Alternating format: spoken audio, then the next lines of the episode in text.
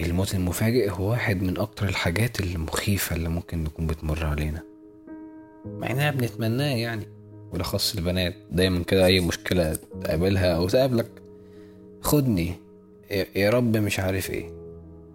بس أول ما بتيجي لحد من الناس اللي حوالينا بقى جيرانك صحابك أو أهلك بيتحط جواك كده خوف مش منطقي.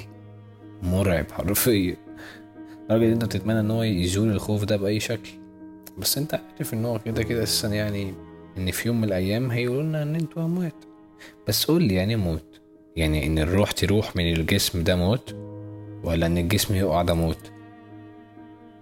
هو عارف الطباخ؟ الطباخ ده لو حط ايده على النار بيحصل إيه؟ ما بيحسش بحاجة. بس انت لو قربت بس منها ممكن تحس ان انت مش طايق نفسك هتموت.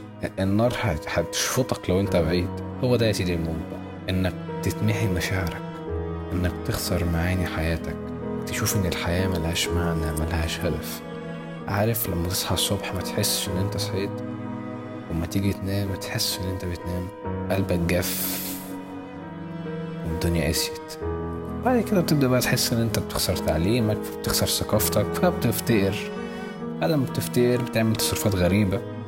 وبعد كده بتتشرد. في ناس بتموت كتير قوي. كتير قوي من الناس بيموتوا قبل ما بيجي ميعاد فراغهم عن الحياة أساسا.